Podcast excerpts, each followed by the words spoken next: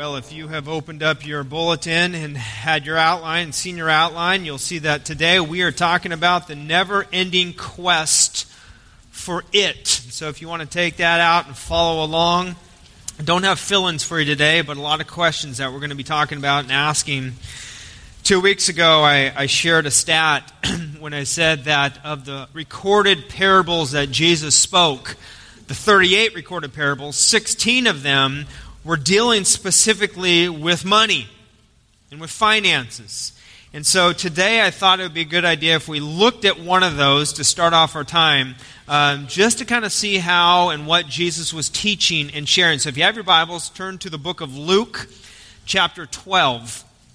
And in Luke chapter 12, we see a very interesting story, and there's an interesting occurrence that happens.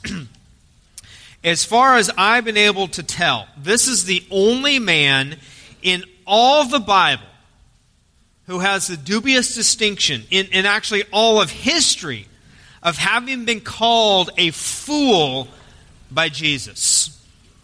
This is a story of having been called a fool by Jesus. The only man. I'm just glad that this guy was not me, right?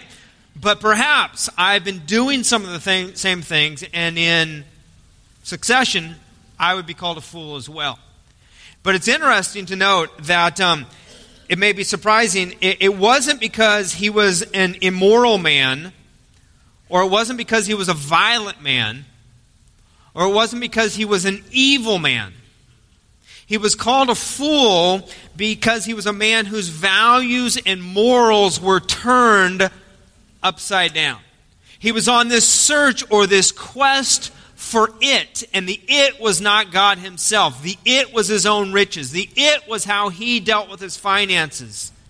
The foolish nature that Jesus brings up showed that he didn't handle money the way that he should have handled money, and that he thought of himself first, and he missed the freedom of being a generous person.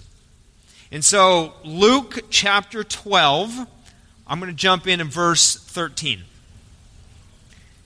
says this Someone in the crowd said to him, who was Jesus, Teacher, tell my brother to divide. Which, by the way, whenever you're telling Jesus something, watch out what happens after that, right? Be careful telling Jesus. But here he is. He steps up. Tell my brother to divide the inheritance with me. But he said to him, Man, who made me a judge or an arbitrator over you? And he said to them, Take care and be on guard against all covetousness, for one's life does not consist in the abundance of his possessions. See, Jesus knew the man's heart. Jesus knew what he was getting after. And so when you ask Jesus a question, Jesus looks beyond that question. He says, What is he really getting after? And this is exactly what Jesus was getting at. He knew the man was after this, and so Jesus wanted to hone in on this. And then Jesus takes another step. He wants to teach him something. And so he told him a parable, it says in verse 16. He said, The land of a rich man produced plentifully. And he thought to himself, What shall I do? For I have nowhere to store my crops. And he said, I will do this. I will tear down my barns and build bigger ones, and there I will store all my grain and my goods. And I will say to my soul, Soul, you have ample goods laid up for yourself for many years. Relax, eat, drink, be merry. But God said to him, Fool, this night your soul is required of you, and the things you have prepared, whose will they be? So is the one who lays up treasure for himself and is not rich toward God. Now, if we read that last verse, that's really what Jesus was getting after. He's, he's not harping on the man that, that was rich.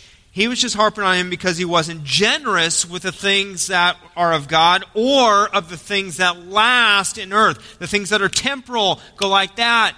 To be rich in those and not worry about what would be to come. Jesus is saying that makes you a fool. Because I look at our lives and I say, God wants us to be generous people. God wants us to be loving people. God wants us to be giving people. God wants us to be joyful people who have fun living and giving in life. He wants us to live by different rules in this life that are not controlling or not preoccupied with some sort of a monetary gain. In fact, let me show you how um, this is kind of played out of what happens when you are controlled. There's a story of uh, hunters in the jungles who tried to capture monkeys. And as they tried to capture monkeys, they couldn't. Monkeys were quick. Monkeys were would scat away whenever they would come close. They couldn't do it. But there was one way that they found worked virtually every time with capturing monkeys. And in fact, this week I went online, I went on YouTube, and I saw a display of how they would do this. What hunters would do is they would have some sort of a container, or in the video, it was actually a mountainside that they dug a hole into, a hole that they would put then objects into. And so it could be some objects like this, which is a coin, or a couple of coins in here. And they would tether this object up to a tree, but they would pull a rope that would kind of make it rattle like this, which would draw the monkey to it because they're curious.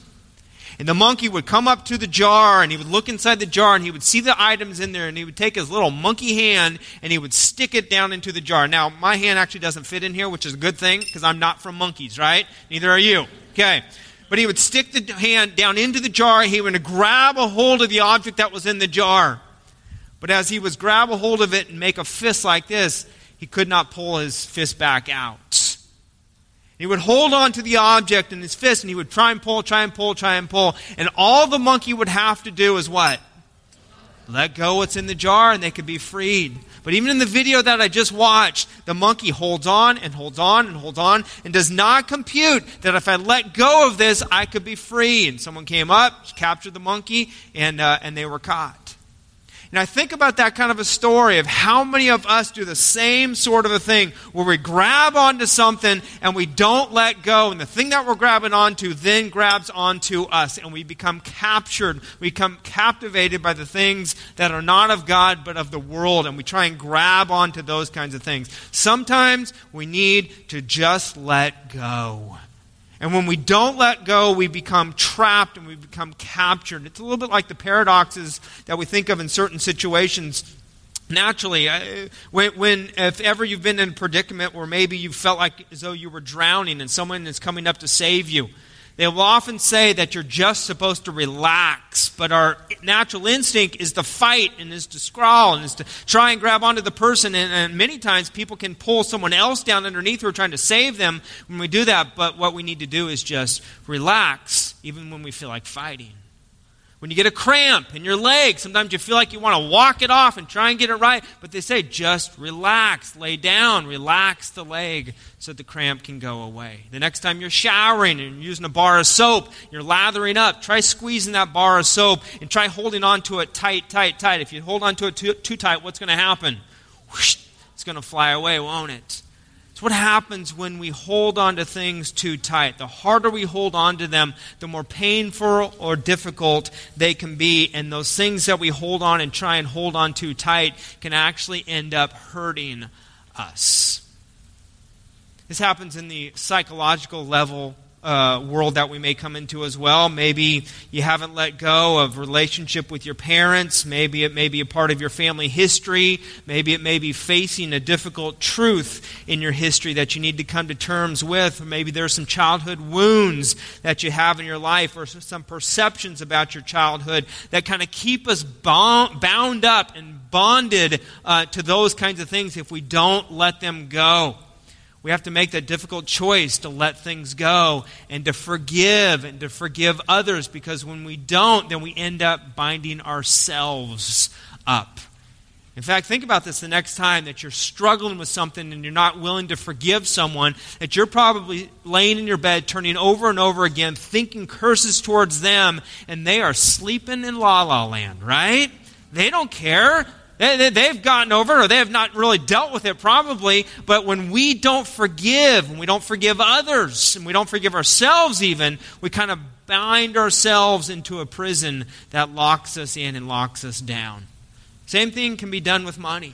That when we grab onto it and hold onto it too tight, that money becomes what controls us and we're owned by our money and our possessions. Instead of being generous towards God and being generous towards others, way too many of us pay way too much attention to what the culture says, how we should react and how we should treat and how we should respond to finances and money. I remember going through this with uh, my wife and I. Before we were married, um, just a couple of months before we were able to purchase a home. And we went out looking for homes uh, that we were going to live in after we got married. We, we figured, okay, you know what? Here's what the realtor says, here's what the bank says we're pre approved for, and that's what we should really be in. And we went out to those different homes and we looked and we looked. But when you look at some of those, what happens? Your eyes naturally kind of look at, but you know what? A few thousand more and we could live there, right?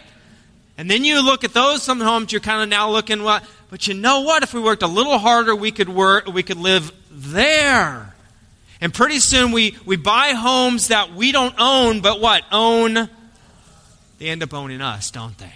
That's what happens. And when you, when you start comparing yourself to others, when you start looking at the things of the world and the culture and how they work, then we become like the monkey where we've grabbed onto something and we can't let go.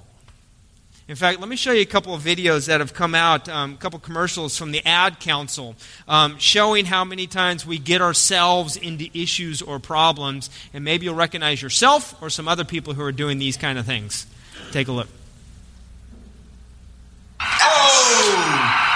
Checking your fantasy league? Nah, just my 401k statement. Hmm, nice. Where'd you find the money for that? I just been saving a little every month. I can't seem to save anything. Well, what about all this? What about the money you're spending? what money? It's gone before I can get my hands on it. I got a pizza for a Todd. Hey, can somebody spot me? When it comes to financial stability, don't get left behind. It's 547. Get tools and tips for saving at feedthepig.org. So good to see you guys. So, what's up? Oh, we finally bought a place. Holy cow. You seriously have enough saved to do that? We've been putting a little aside each month. Jeez, at the end of the month, we have nothing left to save. Yeah, I have no idea where it goes. Well, you're mm-hmm. spending a lot on. Oh. Is it good? Oh, God. Oh, how is my account overdrawn? When it comes to financial stability, don't get left behind. Get tools and tips for saving at feedthepig.org. Feed the Pig, a campaign to say your piggy bank, save. We need to begin to save and save and not just spend it upon ourselves. You know, isn't that what Jesus was getting after? He was said here in Luke chapter 12, verse 15. We already read the verse. Let me read it again. Take care, be on your guard against all covetousness, for one's life does not consist in the abundance of his what? Of his possessions, the things we own, the things we do, the life experiences that money buys for us. And so let me ask you a couple questions. That's how I'm going to dialogue a little bit with you today. Things that you can answer now or later on, but they're on your outline and they're in the box. Am I a person or a monkey who longs for just a little bit more? Second, What's the one thing I need to let go of? Am I a monkey who's holding on to something? A little bit more, desiring a little bit more. Maybe it's not altering my life right now, but it may soon. And what do I need to let go of that's making me do just that?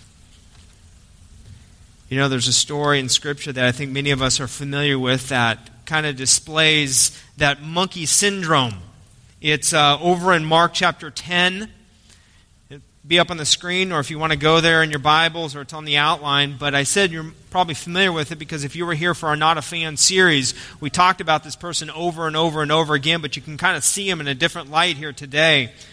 It's the rich young man out of Mark chapter 10, 17 where it says Jesus was setting out on a journey, and the man ran up to him, knelt before him, and asked, Good teacher, what must I do to inherit eternal life? And I won't go through all the things that we already talked about in the Not a Fan series, but basically, Jesus said to him, Why do you call me good? No one's good except God alone. You know the commandments. Do not murder, do not commit adultery, do not steal, do not bear false witness, do not defraud, on your father and your mother.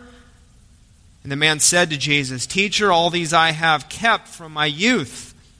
Jesus looked at him, loved him, and said, You lack one thing. Go sell all that you have, give to the poor, and you will then have treasure in heaven, and then you may come follow me. And what does the man do?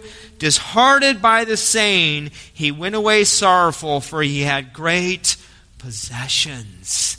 He was holding on to it. He couldn't let go. And I know it sounds counterproductive. I know it sounds counterculture. But for us to be blessed in life, for us to, uh, to, to, uh, to live the life that life offers for us, the only way we can really do that is to be those kind of people who give and are not controlled. We talked about this a few weeks ago that everything that's been given to us is God's anyway.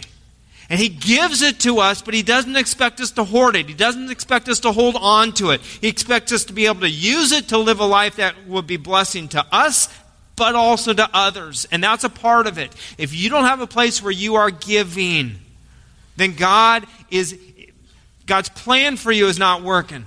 God wants some area where you are giving back to something. And scripturally, it talks about giving back to the Lord and seeing His work continue on. That's a part of the illustration that I want to get across, the story. In fact, there is another illustration have had and talked about because obviously God wants first place in our lives, and when we don't give that to Him, it shows up in every area of our lives. In fact, it shows up when we're little children, probably the most, because you know, when you get kids who are maybe two and three and four years of age, they get into the, kind of the me, me, mine kind of syndrome, right? Right? I remember having um, uh, some popcorn that my wife had popped for our kids one day when they were coming home from school um, when they were little. And um, she had set it out for them, kind of on the counter for them, and part for my daughter and part for my son, and kind of laying it out there. And I sat across from them and was talking with them, was conversing with them, and that popcorn was starting to look really good, right? It was starting to smell really good. And so I just kind of reached out and grabbed a, a, a kernel and popped it into my mouth, and you should have seen the look that my daughter gave me. Hmm? hmm kind of noted that and Thought, all right, let, let me try that again to see if that happens again. Tried it again, and all of a sudden there kind of become a little bit of this mmm kind of thing going on, right? Kind of, kind of like this. This was mine. It's not yours, mine. And I, and I got a little bit of an indignant look on my face, like, didn't I just give you that popcorn? But think about this. Does that ever work for any kid? Do you ever give them something and then try and take it back? Doesn't work real well, does it? The funny thing was, we kind of bantered and we kind of joked back and forth a little bit after that. Um, and, and they had asked that I replace the popcorn that I had eaten from them. And um, what, what, what I had discovered, and I didn't think through this, but my wife had poured part of it on my daughter, part of it on my son. There was a whole other half bag of popcorn that was in the bag that was not poured out for them. So I just walked over and I picked it up and I started eating it. And all of a sudden it was like, Hey, can we have more of that, Dad? It was like, Well, I already gave you yours. If you're going to hold on to that, you hold on to that. I'll hold on to mine, right? And became this great little lesson to myself as well, because how many times have I been like that? How many times have I kind of been holding on to something? God will give me something. And very naturally, I'll be like, Well, this is mine. And yet it's so God saying, Well, no, I'm allowing you to eat it, but at no point is it yours. You can use it, you can eat, but it's not yours. And if I ask you to share it, share it. And I saw myself so much in that illustration. And I think most of us in here would say the same thing that we see ourselves in that as well, that we can't give up the popcorn once we feel it's ours. Once it's been given to us, we can't give up the finances. We can't give up the money. God, I need this. You gave it to me, and so I need to spend it on me. But God's saying, wait, wait, wait, wait. Isn't that what I gave you? Isn't that mine in the first place? And so let me ask the question. It's down at the bottom of your page. Do I share my popcorn? And is it really my popcorn? There's probably the bigger question. Is it really mine? And the second question Do I have something in my life that has greater value than my relationship to God? See, that's where the rich young ruler came into his problems. When, um, God saw, Jesus saw, that he was in first place. He said, You got to do some things. You got to go give away some popcorn. You've got to go sell your possessions. You then you may come because you're not going to have I'm not going to have your heart if you come with all your possessions together. I think we see ourselves in there more than we care to. And actually, there's a scripture verse. If you want to flip over to the book of Malachi, last book of the Old Testament, it'll be up here on the screen, though. This is a very challenging verse. This is a verse that really hits us maybe where we're at by what we do. Because in this verse, Malachi chapter 3 starts by verse 8 and 9, where God says, You know what? Israelites, you've robbed me. You've taken what is mine. And the people say, wait, wait, wait, how did we do that? How have we taken what's yours? And God says, in your tithes and your offerings. Look at verse 10. It says, Bring the full tithe into the storehouse, that there may be food in my house, and thereby put me to the test, says the Lord of hosts. If I will not open the windows of heaven for you and pour down for you a blessing until there is no more need. He's saying, Bring it to my house. Bring this uh, to the storehouse. Now, in the Old Testament, the sanctuary was called the storehouse. Specifically, the treasury in the sanctuary was called the storehouse. And the tenth refers to kind of the crops or the food that the Lord had blessed them with. And so the principle there was bring the first tenth to me. I have blessed you with this. You bring that into my house so that it may be dispersed, it may be a blessing to other people. In fact, if you look at this in Scripture, I believe this is the only place in all the Bible where God actually invites us to challenge Him on something. He's asking us to put Him to the test. Go ahead, do it. He's saying, I, I, dare you to see how much I'll take care of you. I dare you to say, take me seriously on this. You know that saying many years ago was, go ahead, make my day? It's like God saying, go ahead, make my eternity. Find out. Find out if I'll be faithful in all this. I challenge you to do this. He's saying, You'll be amazed at how well I can take care of you. God promises if we do our part in giving, He will do His part in providing and protecting. Now, that is not just in money. Okay, let's just not go there and think that it's an even exchange. It never is with God. God blesses in way more ways, but He also blesses in different ways. I've been with people who um, really at the end of the month have, do not have any more money and cannot afford their rent anymore. Who, you know what, a landlord may decide, I- will allow you to stay an extra month. I'll allow you to, to, to um, be able to pay, or maybe even half the rent that you have, or, or rent free for a while. God can move that on people's hearts. I've been with people when um, uh, food or groceries, they've called me up and said, Wow, did you send this from the church? I'll say, No, I, we didn't send it from the church, but they, they will say, We had no more food in our, in our uh, kitchen, and someone just showed up on our front doorstep with food to bless our family with. I, I, mean, we have not been in that situation ourselves, but I know when we had children, uh, I was so f- blessed that people would sometimes just come to our house and give us food because I don't cook. I cook cereal and I cook toast. That's about all I do. And so to have that kind of food at our house was a blessing as well. People will often step in, and God can move people's hearts in needs that we may have that goes beyond just the finances.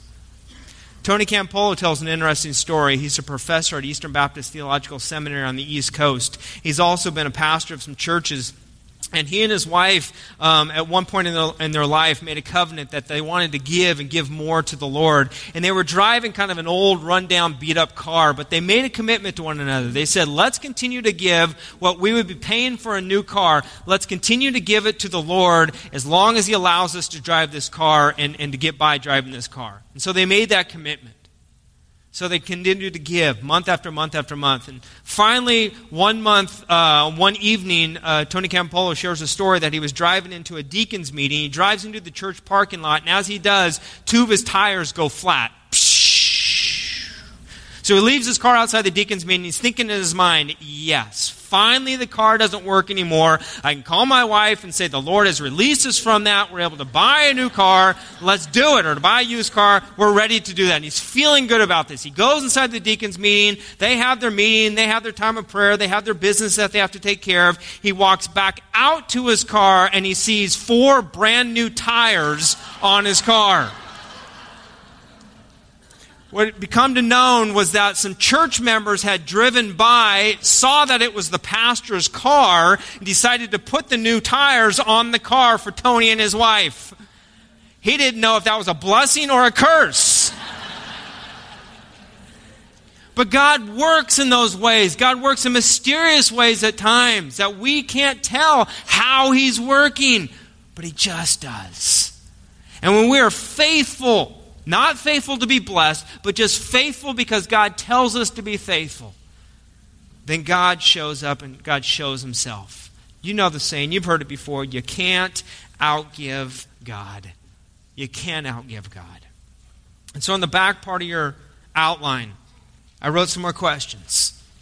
Reflecting upon this verse that is right above, Malachi 3:10. says, "Do I believe the above verse that is Malachi 3:10?" And I know we're here in church, so we'd all say, "Well, yeah, of course I believe it." So I wrote the question, "Really?" Yeah, I believe it. Okay, really believe it? One more time just for good measure? Really? Then, here's the hard part. Would your actions say that you believe it? You know, if you give on a regular basis here at First Baptist, by the end of the month, you'll have a giving statement that will come out. I hope it's a time that you can look at that and say, wow, have I been generous with what I have? Or have I just kind of thrown God little bits here and there?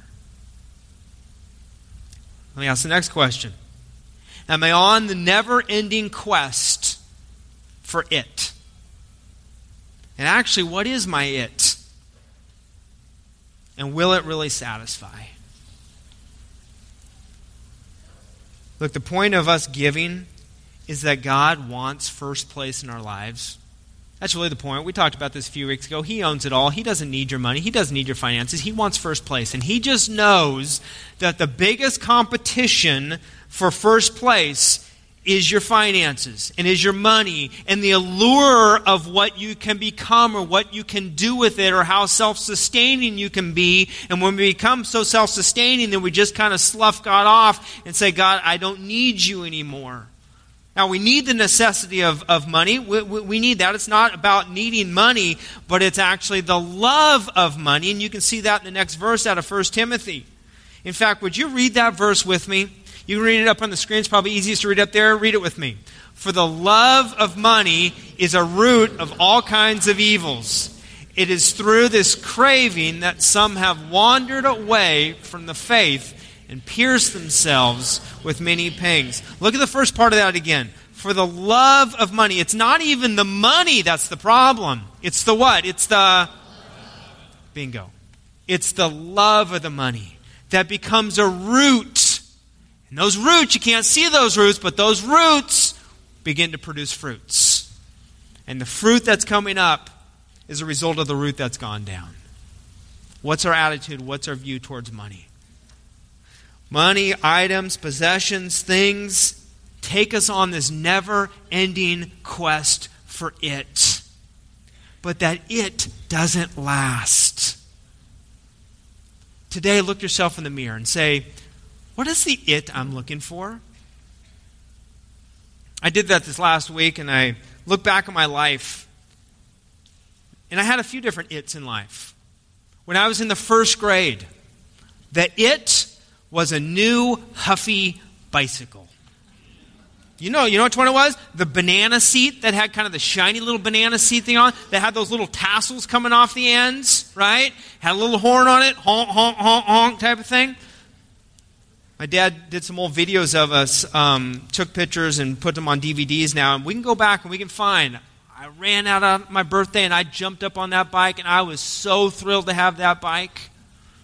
A few years later, though, that it was no longer it for me. It didn't last. When I got into eighth grade, you know what the it was in eighth grade? The it was white Sperry topsiders. That was the it. You remember those, don't you, huh? Many people had the brown ones. I wanted the white ones. Got them for my birthday when I was in the eighth grade. I was strutting the halls of my junior high. Yes, I was looking good in my white Sperry However, after a while, that it didn't last. And when I got into high school, There was a different it. And in high school, it was more sports. And I wanted to play sports and be good at sports. And so it was being the quarterback on the football team. It was being the point guard on the, ba- on the basketball team. It was being the leadoff hitter on the baseball team. And when I was able to do some of those things, it felt good for a while. But that it, that it didn't last. When I got into college, it was the opportunity that I had now. I could earn some money and, and pay for a car. And so I got a new car. It was a Toyota pickup, yellow. My wife called it the banana.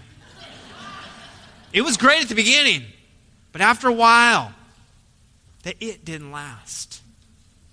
And it wasn't until I went on a mission trip to the Dominican Republic that you all actually sent me on when I was in college. That I went out to the Dominican Republic, which is on the same island as Haiti. I went and saw people who had virtually nothing. And I sat outside the, some of you heard me tell the story. I sat outside the city walls and I looked up at the Blue Mountains there in Santiago in a little ghetto that I was spending time in. A house that was so, so small, but the people were so generous what they had. And I said, God, if this is what you want me to do with the rest of my life, okay, then I'll do it. If the it at the end of life is honoring you and glorifying you, then I will do it. If that's what you want me to do, if you want me to go into ministry, that's what I'll do. It wasn't until that place that I was able to surrender that. And it's a reminder, though, that I have to surrender that every day. But there's no greater joy than saying, God, at the end, the it needs to be you. Because here's, here's the guarantee I will give you right now I don't know what your never ending quest for it is or what you are chasing. But if it's anything that ends when you die, it's not going to satisfy you when you are alive. At least not for long. Let me say that one more time. If your it is anything that ends when you die, it will not satisfy you for long when you are living. You will continue to chase and chase, whether that be uh, in uh, the ideal education, maybe it's the best job you can find with the six figures, maybe it's a house, maybe it's a car, maybe it's your ideal of a relationship or, or a marriage or a perfect family or whatever that is.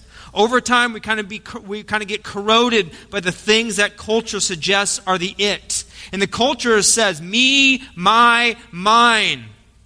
Culture says get, get, get. The antidote to that is to give, give, give. And when you give, things are just different. It's like you draw a line in the sand and you say, I refuse to be ruled by this materialism from my culture. You draw a line in the sand and you say, I'm going to fight back against the desire to simply have more and spend more, have more, spend more, have more and spend more. I'm going to draw a line in the sand and I'm going to resist the impulse to spend what I have just on myself. I'm going to draw a line in the sand and I'm going to say, I'm going to begin to think about others and think about God and think about how He wants me to manage my money. And when we do that, that, it changes you as a person. It makes you more compassionate. It makes you more humble. It makes you uh, have greater character. And it causes you to reflect and respect God more in your life. And First Baptist, I just have to say, as a whole, you get this. It's one of those values that we've learned for years and years and years. And if you're new around here, I hope you step in and I hope you get this as well. That you're a very generous congregation. And I hope that you can look yourself in the mirror and say, I'm a part of that. We, we felt that. Our, our budget's done well this past year. We feel blessed that God has been doing some supernatural things around here. But it only starts, it, it, it begins and continues with God's people saying, What I have is not really mine. Even my vacation time, sure, I'll go serve overseas. Sure, what I have and the gifts that God's blessed me, sure, I'll give that to the Lord. Sure, I'll take my time and volunteer around here and serve. That's where it begins. And that just makes us different than the culture because God lives inside of us. And it makes us show different. People see Jesus in us. And so let me just remind you of this. If today you're not a Christian, then it begins with Jesus. That's who begins. That's the one who works inside of us. That's the one who makes you different. That's the one who changes your life. It begins with Jesus. If you are a Christian, let me remind you, it stays with only Jesus and nothing more. There's nothing else you can put into that place. Don't try and have Jesus and, but it's only Jesus. Stay focused on Jesus. He's the one who takes us through. He's the one who guides us. He's the one who makes us generous in life.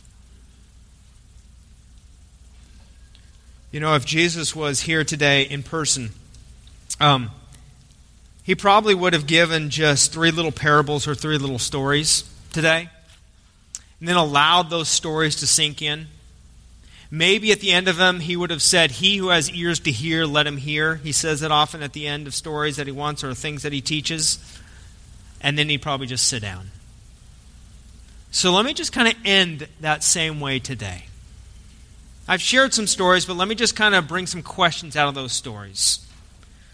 Today, number one, could you be that rich young ruler whose entire life was wrapped up in riches and chasing it?